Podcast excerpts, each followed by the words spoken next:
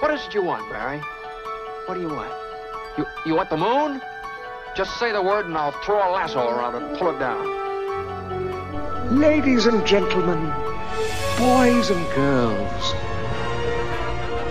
dying times here. Come with me if you want to live. That's it, man. Game over, man. Game over. Force will be with you. Always. Ladies and gentlemen, welcome back to 20th Century Geek. I'm your regular host, and today I am alone. That's right, we're just talking with me. You're going to be listening to my thoughts. Now, we're doing something special today. Uh, I put out a short time ago, and it's on our website. Please go check it out, see if uh, you're still interested. You can go on there, and for the wonderful price of £10, you can have me give my thoughts and uh, have a discussion, or at least have a chat about a film, book, comic, whatever. And on this occasion, uh, long-time supporter, uh, good friend of the show, and uh, appreciated supporter, Nick Bray, uh, sent me a request to, and, and obviously paid up. He went on the website, did all the bits and pieces, wonderful, and has asked me to uh, consider the last film, I believe it's the last film, of Peter Sellers. So the last on-screen performance of Peter Sellers in 1980. The fiendish plot of Doctor Fu Manchu. So what I'm going to do is I'm going to give my thoughts on this, and I'll probably go off on some tangents. You know what I'm like. That's what I do. So this film, The Fiendish Plot of Fu Manchu from 1980, stars Peter Sellers as Fu Manchu and Dennis Nayland Smith. It also features a very young uh, and very attractive Helen Mirren, David Tomlinson, Sid Caesar, and a bunch of others, uh, including Burt, Burt Kwouk, which we'll get onto in a minute. Uh, the, the story of the film, or the plot of the film, is uh, Fu Manchu, at the age of 168, is celebrating his birthday. And uh, it has come time for him to once again take uh, a sip or a drink from his elixir of youth. A drink that gives him back his youth and will allow him to continue his reign of criminality and terror for a number of years. However, during the, the, the ceremony in which he is to be passed the vial of the elixir, uh, it is spilt and it is all destroyed. And therefore, he has to set up a series of crimes uh, to steal the ingredients so that he can reformulate this elixir uh, and take it before he gets uh, before he dies, basically. Um, and then so he sets up this thing, and it's they then bring in the FBI, so in Scotland Yard, when these crimes happen, bring in Nayland Smith, who has crossed paths with uh, Fu Manchu in the past, and is there sort of like the detective nemesis, the uh, the counterpart to Fu Manchu, uh, and they go on this adventure to bring down Fu Manchu. Whilst all these crimes are going on, the tone of the film is this is supposed to be, and I say supposed to be loosely, is supposed to be a comedy. If anything, it's supposed to be a parody. Um, and I think parody sort of was starting to really, you get you get sort of parody sort of hits its real sort of niche in the sort of seventies and eighties. Um, but it's it's not like this isn't um, to, uh, hot shots or uh, lethal you know, naked gun. All right, this isn't you know or even loaded weapon like National Lampoon's Loaded Weapon. This isn't that level of um, absurdity and comedy. Like this isn't sort of you know that kind of, of, of lampooning of tropes. It has it has it's more gentle than that. Like it has an absurdity to it. Mostly, um, I mean, for example, like you know, Peter Sellers is uh, Nayland Smith goes everywhere with the lawnmower, and is his sort of compa- uh, compatriot and sort of partner. And he's at one point stolen from him in the film, and it, it devastates him. Um, it, but it's all very gentle. It's not like a big sort of like you know, it's not like a rib punching sort of like you know. Um, to make a complete comparison, like it has absurdity. Don't we'll get to the absurdity, but it never sort of hits you in the same way as sort of like the some of the stuff that was done in Hot Shots or Hot Shots Part Two or The Naked Gun, or you know, it's not really sort of like broad comedy. Um, if anything, I would say that sometimes some of the jokes in this, like you have to have a real knowledge of some of the things that they're talking about. But if it's a parody, it has to be parodying something. So, what is it parodying? Um, well, let, let's go back even further. So, so Fu Manchu is a character that was created and first appeared in 1913, created by uh, a guy called Sax Rohmer, British uh, writer, uh, and he appeared in the book was called The Mystery of Fu Manchu, and it appeared in serialized form in like the pulp magazines and newspapers and that sort of thing, and then was collected as a series of books, and there were a whole host of Fu Manchu books. I think of this, 14, maybe, maybe more than that, but I think uh, 14 seems to in my head. Between 1913 and 1957, I think, um, and there's a whole you know bunch of them. There's like so there's sort of like the reign of Fu Manchu, the island of Dr. Fu Manchu, uh, the daughter of Dr. of Dr. Fu Manchu, and so on and so forth. I've got quite a few of them actually. They're not bad. They're good pulpy novels. However, they are very much of their time, uh, and uh, especially some of the early ones. So, but they're, but they're weird in the sense that um, so the the the protagonist or the antagonist, weirdly no, the Fu they are named after Fu Manchu. Doctor Fu Manchu is is the is the antagonist. He is the one that is um, committing the crimes and, and all that kind of stuff. Um, but in doing so, you have to have someone find him, and so you get Nayland Smith, who becomes like it's it's like a Sherlock Holmes to Moriarty kind of scenario. But instead of it being sort of like the Nayland Smith series, it's the Fu Manchu series. Like, so it's named for the villain. Um, however, the pro- the problem is it's incredibly racist. Like if you read it now, it stems from um, a period in the sort of uh, early 20th century, which lasted well into the sort of well into the 40s. So not even it, it didn't die off for a while. It's quite recent. This idea they called the yellow peril, and uh, I'm not going to support it. I'm just saying I'm explaining what it was. And this was like categorized like this thing of the yellow peril, and this yellow peril was was fear of. Um, growth and strength rising in the east. And a big part of this came from Victorian expansion. So, from a British point of view, um, you may have heard of things like the Opium Wars, in which case, where we basically rolled in, took Hong Kong, bombed the crap out of parts of China, and sailed away. And it, we did it a couple of times. Um, and we had so we had this like weirdly sort of like love hate relationship with with the East, both China and Japan, uh, and I suppose they're sort of like the sub Asian sort of countries, you know, that sort of um, Korea and, and, and the Philippines and stuff. We traded with them all. We, we traded with them. We went there. We wanted to be there. But we were really scared of um, then their their population and uh, the growth of ideas and all this other stuff. So um, when they started to sort of to show some strength in you know they, there's this splendid isolationism that they had for a long long time, especially in China uh, and Japan, you know, they had this idea of sort of splendid isolationism of like you will not come in, like you know, we do not trust the outside world. You are a foreigner, and therefore, and so th- this xenophobia went both ways. Like let's not let's not kid ourselves. Like you know, it's not no no one is innocent in this. Look, weirdly looking back at history, very few people are innocent. Um, no, no, that's not to say there aren't innocents. I'm not getting into it, but on a country scale. Anyway, um, in England, as the empire sort of like entered its final phase, this idea of the yellow peril really struck home, and so you get characters like this.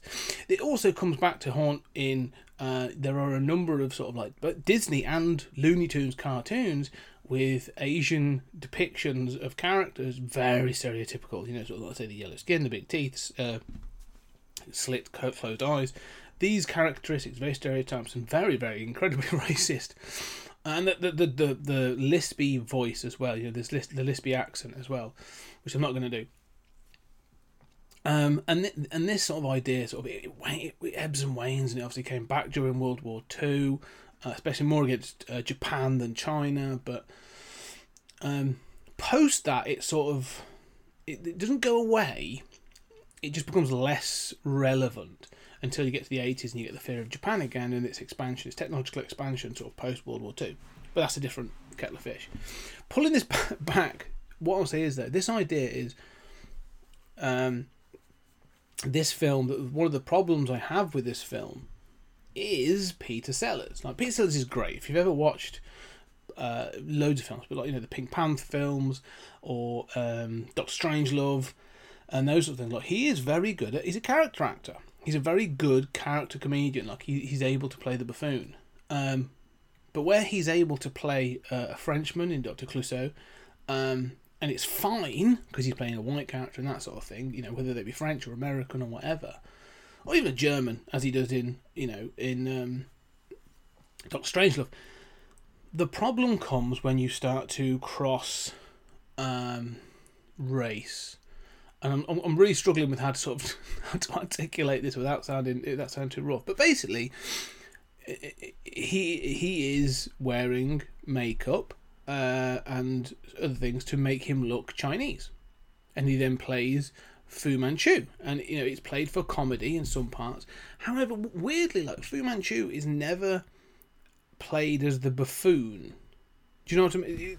And that and that's the weird thing about this. And even going back to those original books, when you read them, um, there are phrases in there. There's a, there's a scene in particular in one of the early books I remember uh, where Nayland and one of his partners are in a hotel and they're under attack from these sort of these Chinese, um, not quite ninjas, but these these these sort of martial artists, and um, there's a phrase where one of them, they're crawling through the window to sort of like sneak up on Nayland, and when they describe when Nayland spots them, he describes them as these fighting yellow beasts, and it's always stood out to me in that phrase, like you know. But there's almost like a, a begrudging respect of it, like they're gonna, well, yeah, we're gonna use racial slurs up the wazoo, you know, we're gonna go mad with it because we can in these books in the 30s and the before, but also we're gonna acknowledge that, that Fu Manchu is a great strategist. He's you know incredibly intelligent. He is you know this great master criminal, um, and also their soldiers and their fighters are incredibly talented and incredibly dangerous.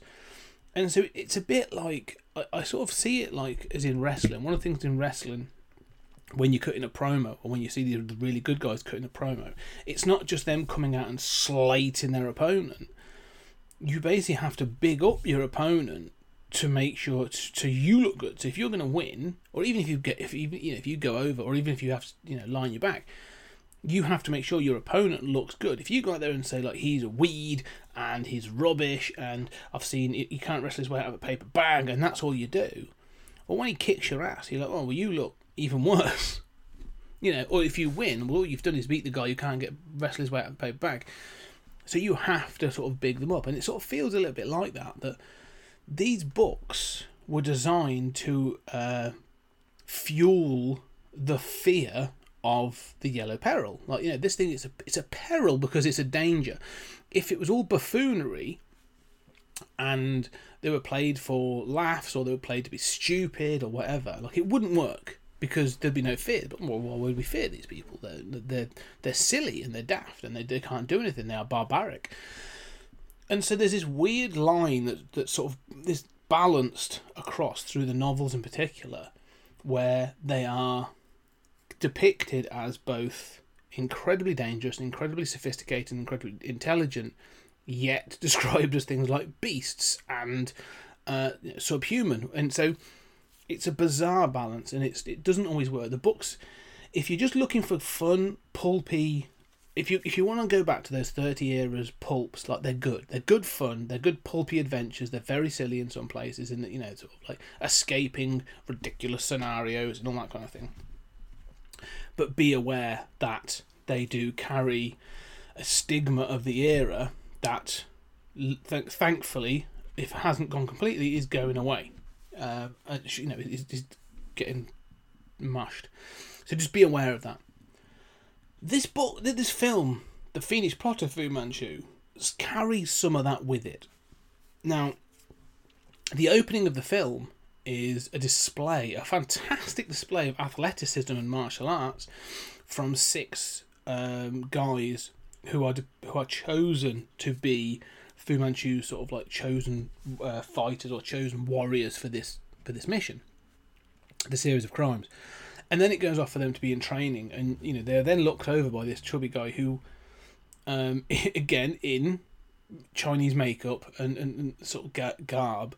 Uh, and it's it's really uncomfortable. But then you've got these guys and they're doing flips and they're doing sort of like these, you know, all this sort of kicking and they're using weapons and and it's really it is seriously impressive. Like think about when you see those sort of like you know you see those Buddhist uh, warrior monks doing all their stuff where they sort of like you know they run up a pole and then they hang there and stuff. And like, how is this physically possible? Or they sort of like they, you know, they'll crack a cement block with their face. You know, these people have got such immense control over their bodies.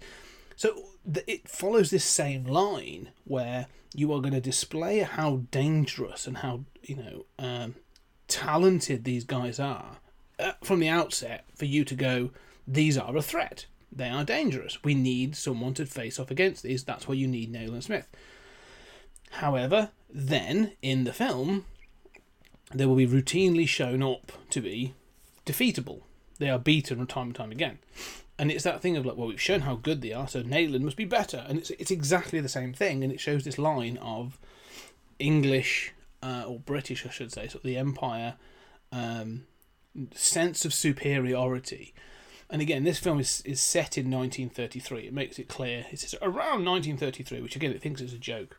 Don't think it works. But um, it is. It's showing this sort of notion of this sort of the waning empire, but there's still this sense of self-importance within the world, and it drips with it in this film, like you know, uh, and also, but it brings in both this Western uh, versus Eastern um, rhetoric const- constantly. If it was just Nayland Smith versus um, Fu Manchu, as it often was in the books, um, it would be just a case of man versus man. You could literally play it man versus man. This is a game of cat and mouse, and it's it, race has got nothing to do with it. It just so happens that one's Chinese and one's English. It's fine. However, like Nayland Smith is brought in and then routinely supported throughout the film by uh, members of Scotland Yard and two American FBI agents, and so you do get this sense of, of West versus East. Um, uh, and at the centre of this is sort of like Nayland and so it, it does it carries up with it, and especially in 1980. Weirdly, as well, that sort of the, the the Russians are involved in it. It's 1933, so you would be talking communist Russia, um, and it's them that have the, the the the first crime is for a diamond to be stolen, and so it's stolen. It's a Russian Tsar's diamond, um, and uh, but it's stolen in America. So, which again, like you think, like the the Russians having some art display or historical display in America in the 1930s seems incongruous, I suppose, because we know it more as the conflict of the Cold War. And especially in America, or especially in 1980, when you're sort of like, you know, yes, you only had 10 years left of the Cold War, but, um, you know, Glasnost hadn't really taken off at that point, so you hadn't really got that sort of like the de, uh, de-escalation of, of, of animosity between the two, so it was still pretty tough. People were still fearing that nuclear reprisal. Um, so it, it feels odd in that respect as well. Like it, it doesn't seem to know why, but it, it wants to do these things. Um, and so yeah, so you've got this East versus West sort of sense throughout the entire film. Uh, and so they have this idea of sort of sophistication and stuff in the East, and, and but sort of like common sense and uh, stiff upper lipidness and all this other stuff in the in the West. Um, and so, yeah, and that sort of seems to just play out, and then it, then it just becomes scene after scene of, of, of silliness. Now, Helen Mirren plays a police woman who is then used to be a uh, stand-in for the Queen. Now, there's a dripping with with sort of like premonition because, of course, she then played the Queen again in in uh, the Queen in the nineties. Uh, I think early early two thousand actually, uh, the film that follows the the immediate aftermath of Princess Diana's death. Um, but here she's playing a different queen because it's 1933, so it would be the queen mother. I don't know, even if it is actually, because what? So she was born in. I'm not going to try and figure it out. Can't be bothered. Doesn't matter. But she's playing a version of the Queen, but she's clearly playing Queen Elizabeth II. So it plays weird at times. It really does. Um, and it has these weird moments. It constantly has these odd little moments in it where you're like, oh, that makes sense. Like she plays saxophone. It never, it never, it, it never really goes anywhere until you have a scene with her and Fu Manchu, and it's sort of like he is seduced by her playing the saxophone. Other than that, like it, it makes no sense. Um, but they want to load this thing with Easter eggs. So at the very beginning, um, when the, the elixir is spilt, it is spilt by Burt Kwouk uh, and Burt Kwouk is an Asian actor who played um, uh, Detective Clouseau's sort of like partner Um, Christ, I can't remember the name now. It's terrible. Um, but throughout the film, he was the one that would like jump out of a cupboard, then have a fight and all this other stuff. Like, so they knew each other. And at point when he spills it, he sort of says, "I know you," um, and you know, it's just clearly sort of like a, a an Easter egg. Um, and it's fine. You know, it sort of sets the tone. That's fine. But again, like it's one of those things when you watch the open of this, if you didn't know anything about the box and that, you'd be like, "What is this?" More than that, though, like Fu Manchu is not. This is not the first outing of Fu Manchu on the screen. So there are a series of Fu Manchu films from the sixties. I don't think, I don't think there's any earlier than that. Sixties and early seventies. And again, Fu Manchu, not played by an Asian actor at any point, played by um, the great Christopher Lee in the Hammer ones at least. Um, and so you do get this thing of like you know this is a send up of those films as well, which would which were designed to be um, adventure, sort of like darker adventure films. You know that, that, that, Hammer did. They didn't just do horror; they did a whole bunch of stuff, and they did do a series of adventure films, um, like She and uh, completely escaped me now. But yeah, these are one of them, the Fu Manchu films. So Christopher Lee did. He got he got dressed up. He got his you know skin color changed. He got he would wear the garb and all this other stuff. And again, it feels incredibly uncomfortable. I've only seen one of them, and it was to be fair, it was fine, but it didn't date. It hasn't dated well. So um, it's clearly making a parody of those, but instead of sort of like it misses a beat because instead of pointing out like the ridiculousness of having someone having a white guy playing a Chinese act playing a Chinese role and highlighting that it it, it goes all in. Um and so that bit feels I suppose it's, it's relevant to the it's, it's 1980 so it was it's not the, you know, it's clearly the first time it's not the last time. I mean you know at least when Eddie Murphy did it he, he's playing like you know most part plays like a uh, black actor and he's good at it like you know. Um it just it just doesn't quite work with this if I'm perfectly honest but the the thing is the tone of this film's all over the place so you have scenes that you it, it wants to be absurd but not too absurd like you know they've not lent into that complete parody as I say so you get things like Nayland Smith having a um, a lawnmower as his best friend, as his sort of like constant companion. Um, his butler is very sort of uh, aware, self-aware of the whole thing, and so very sort of you know, there are jokes all around there. Um, when it's when it's um, the queen is you know Helen Mirren plays the queen and she's about to be assassinated or kidnapped at one point.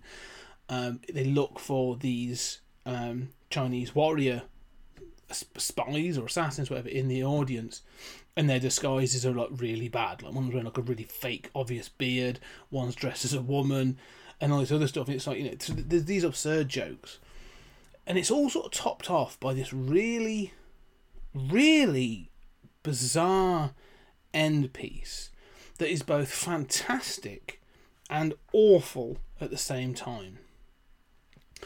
Um, and so this is where the parody becomes utter absurdity. And I think again, it's ta- it's trying to tap into these ideas that have been used for things like Doctor Strangelove, like you know the absurdity, the weird. Like you don't have to fully understand it. Um, and again, I'd even say things like Rocky Horror. Like there's no, you know, I mean, it's a musical ending. There's a musical um, event, like a musical set piece at the end of this film, where Fu Manchu does get his elixir, and then he comes out and does this big song and dance number and that's the end of the film. That's it. You know, and you're like, oh, right. Is it going to be more? Like, you know, he's young. He's young again. Like, it's bizarre. And it's not even good. Like, it's not even a good song. It's, it's like some sort of Elvis parody. It's not even. If I'm honest, I'm sorry, Nick. I'm saying all this, but it's not even funny. It, it, but there's a great, great scene where Nayland follows Fu Manchu down into his laboratory, and um, Manchu, Fu Manchu and, and Nayland face off. And at one point, you think this is going to be it. There's going to be sort of either a big monologue about why he's doing this and this sort of stuff, and and, and you know Nayland's like clearly old as well. These are two guys past their prime. Like one's 168, one's less so. But again, this is Sellers leaning into his age and that sort of thing. There's a great discussion about having someone around. And if you're 168 you see people die. You grow past people, you know, people, and you, there's no one ever there to either to challenge you or to support you or to do whatever. And so, he actually offers, no, he doesn't offer, he gives, I should say, he actually gives Nayland a, a vial of the elixir. And, and basically says, like, look, we could be young again. You know, like, we can do this dance forever. What do you say? And it's, it's sort of, I know it doesn't mean to, it's clearly not trying to be deep, because the rest of the film clearly isn't. But, you know, it, it, it to me as a nerd, and as a comic fan and stuff like this clearly taps into all those things about that we talk about with like Batman and Joker or you talk about with uh, uh, Sherlock Holmes and Moriarty and um, you know, Green Lantern Sinestro or whoever. Like th- th- there are characters that have a nemesis like Captain America and the Red Skull. Like they're always going to be doing this dance. You know, they, they are two ends of a spectrum. And so they are always going to be there. They need to be their yin and yang or they need to be you know these opposing forces. Um, they need to exist. And it sort of it, it acts in a really sort of touching way of that acknowledgement of like, look, I, am taking this, whatever. Like I can take this, and I can. I'm going to carry on. But I would love for you to take it too. And tomorrow morning we get up and we do this dance all over again. Um, and it's it is kind of touching. Like Nayland doesn't take it, which again is this idea of sort of like you know you can take it. So, well, evil wants to persist. Evil needs to persist. Um, and because it, it, takes glee in it, like there's a it's a weird. Maybe I'm reading into it, but there can be a glee in being evil, a glee in sort of like getting what you want. I'm 168.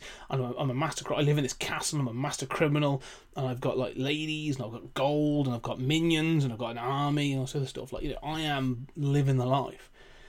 And then you've got this aging Nayland Smith who's like, well, I put my I put my life into bringing you down, and at this point he's failed. Like this film's you, you, you weirdly it has this really uh, upbeat. Um, the villain wins in all intents and purposes.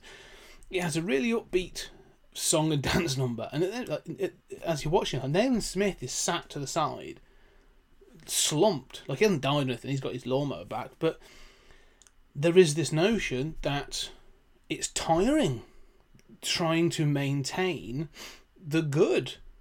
You know, it's exhausting, and no, I don't want to keep doing this. Like, you know, I'm supposed to have stopped you, and now you're back. Like, there's an exhaustion to it, and I find that fascinating. I don't think it's supposed to be a commentary on any of this, but it does act as it. You can take that this idea of like, come on, let's keep going. I can see there'd be certain characters that would do this, like Sherlock Holmes definitely would be leaning into this idea of saying, yeah, yeah, let's do it. Let's carry on this this thing. It's it's what challenges me. It's what keeps the fires burning inside, but not Nayland Smith.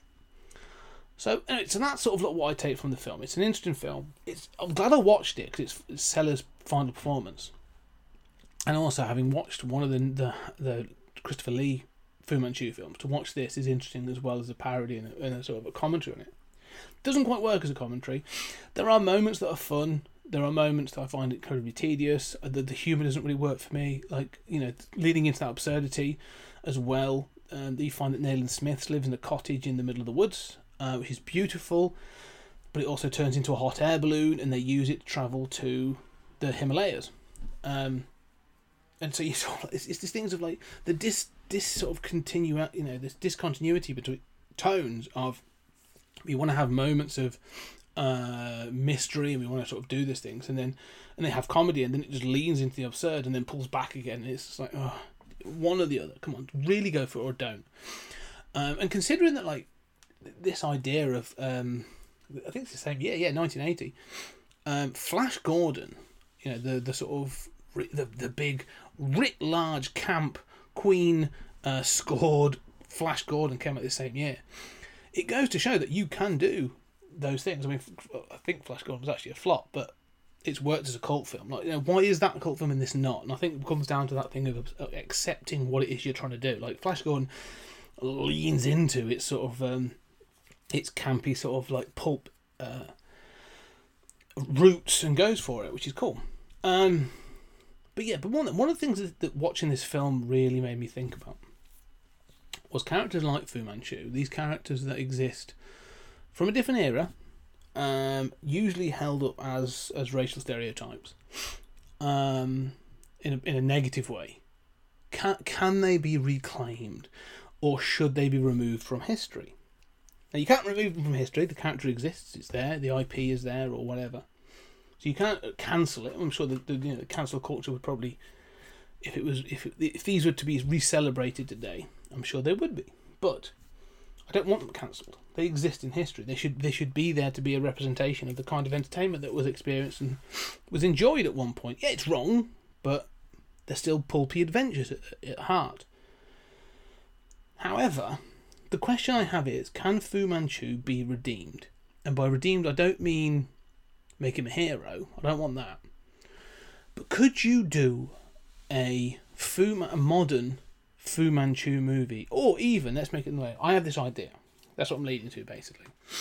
I have this idea of a, a, a sort of a, a shared universe of pulp era heroes. You know, so you have your sort of um, your top two, really. You know, your Batman and your Superman of the, the era, the Shadow and Doc Savage, and then you've got things like Justice Inc., uh, the Spider, uh, Miss Fury, and all these other characters that I think like Boom Studios have done a really good job um, of bringing back at times. And each of them have a villain in some cases, some some lesser than others. Like you know, I don't think Doc Savage really had a particular villain at any one time, but you could do them, and it, you could have this in my head you have like basically Fu Manchu becomes the Thanos of, and that's because that's, that's basically that comparison is now is now stuck.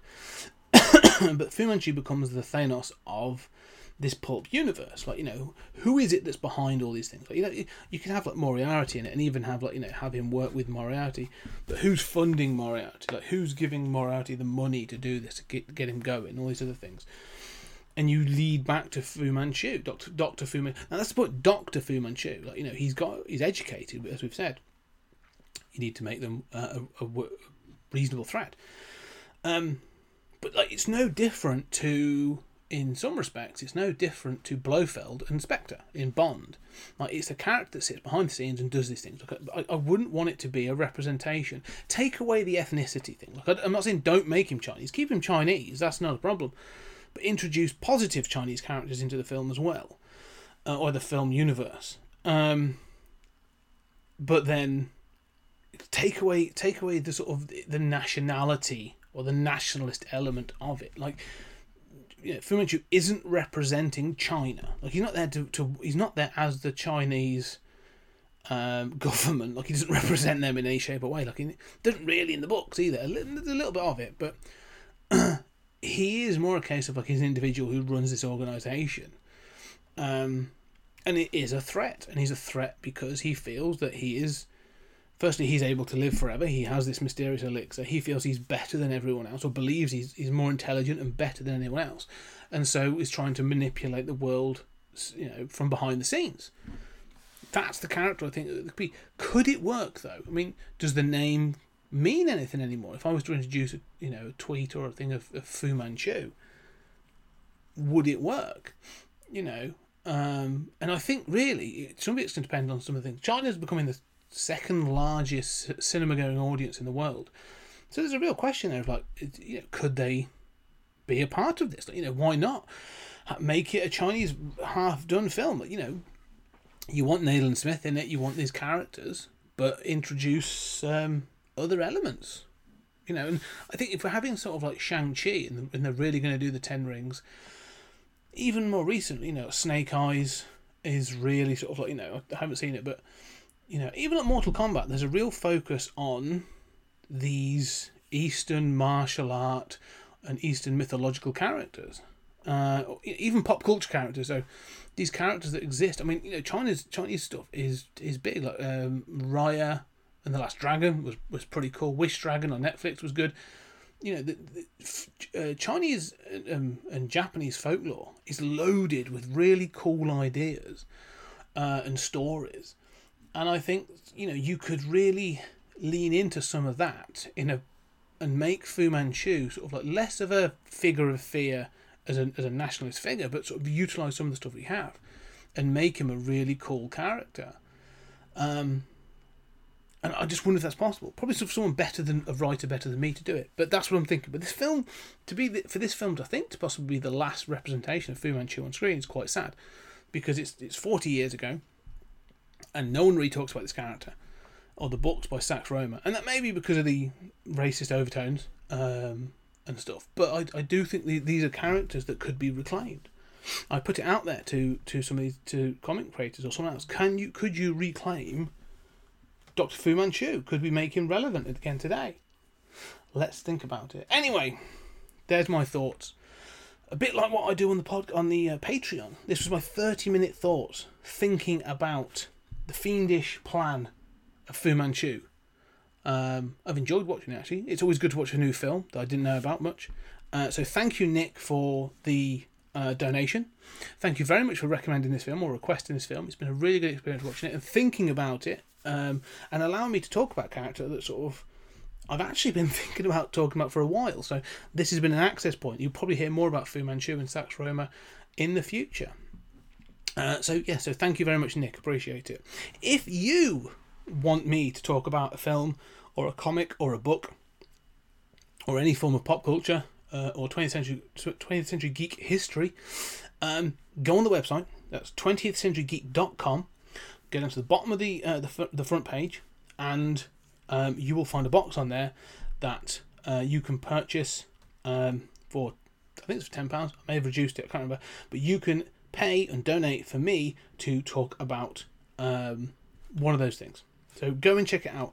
More importantly, on a monthly basis, I now do a newsletter, and I talk not just about I talk about me, but I give reviews on films. I recently reviewed Black Widow, and I talk about some of the behind the scenes things we're doing, some of the stuff that's coming up on this podcast, on my fellow uh, sister podcast, Stories Out of Time and Space, that I do with Julian Darius, and also some of the stuff I do outside of the podcasting world. So there've been some great updates on uh, Judging Dredd, which is now uh, out for and available on Amazon and on Sequart. And on the next book I'm working on, which is going to think going to be called Phases of the Moon Knight, uh, which is obviously going to be all about Moon Knight, and other things, bits and pieces. So you know, if you want to do that, if you go to the website, that's again 20th Century Geek. There is a subscribe button on there. Go on, subscribe to the newsletter, and uh, there's also competitions and also other bits and pieces on there. So well worth checking out. It's a monthly newsletter. And also, if you enjoy the podcast, if you do like what, do what we're doing, go onto your podcast catcher. Do it now. Go on, reach down, leave us a five star review. If you can't give us leave us a five star review, leave whatever stars you want. Give us honest feedback. I'm happy to respond to that. But give us a review, get those ratings and all that kind of stuff. And if you really love what we're doing and you want to support us, go check out Patreon. Uh, if you go to patreon.com slash 20cg media, that'd be 20cg media, um, we have a Patreon. And on that Patreon, that supports all the podcasts under the 20th Century Geek banner. So that's 20th Century Geek and Stories at a Time and Space. And we have three tiers on there. And under those three tiers, you've got Fan, Chief, and VIP. And in the Fan, you get access to uh, 30 Minute Thoughts, which is a uh, 30 minute podcast in which I'll give my thoughts on something that is voted for by the patrons. Uh, we have a weekly Twilight Zone uh, podcast in which me and Julian Darius are working our way through. We are trekking through the Twilight Zone episode by episode and giving little nuggets of information and our opinions on those episodes and little breakdowns and on sort of the themes and stuff. It's been fantastic so far. Uh, and then beyond that, uh, at the next level, you get to vote on different things as well, and you get Creator Corner, which is a quarterly podcast where I speak to a creator. This could be a writer or a podcaster or a, an artist or whatever, and we talk about one of the things they do and focus on one of their projects. And on the my, main thing, on the VIP, one final thing you get to do as well, every quarter you get to vote on what I do on this main feed. There will be a poll, and you get to choose just one thing that I get to do. It's great. So, go check it out. That's patreon.com slash 2020 CG Media. Okay? Right, well, ladies and gentlemen, thank you very much for listening. And as again, once again, thank you, Nick, for uh, donating and recommending this film. And in the next episode, we are going to be doing some more stuff. We've got some more films coming up. Story time is coming back. I'm going to be talking about the ex- the examination. Uh, and then we're also going to be doing our, our Summer of Stallone with our retrospective. We've got four films. We've got Hawk, uh, what's it called?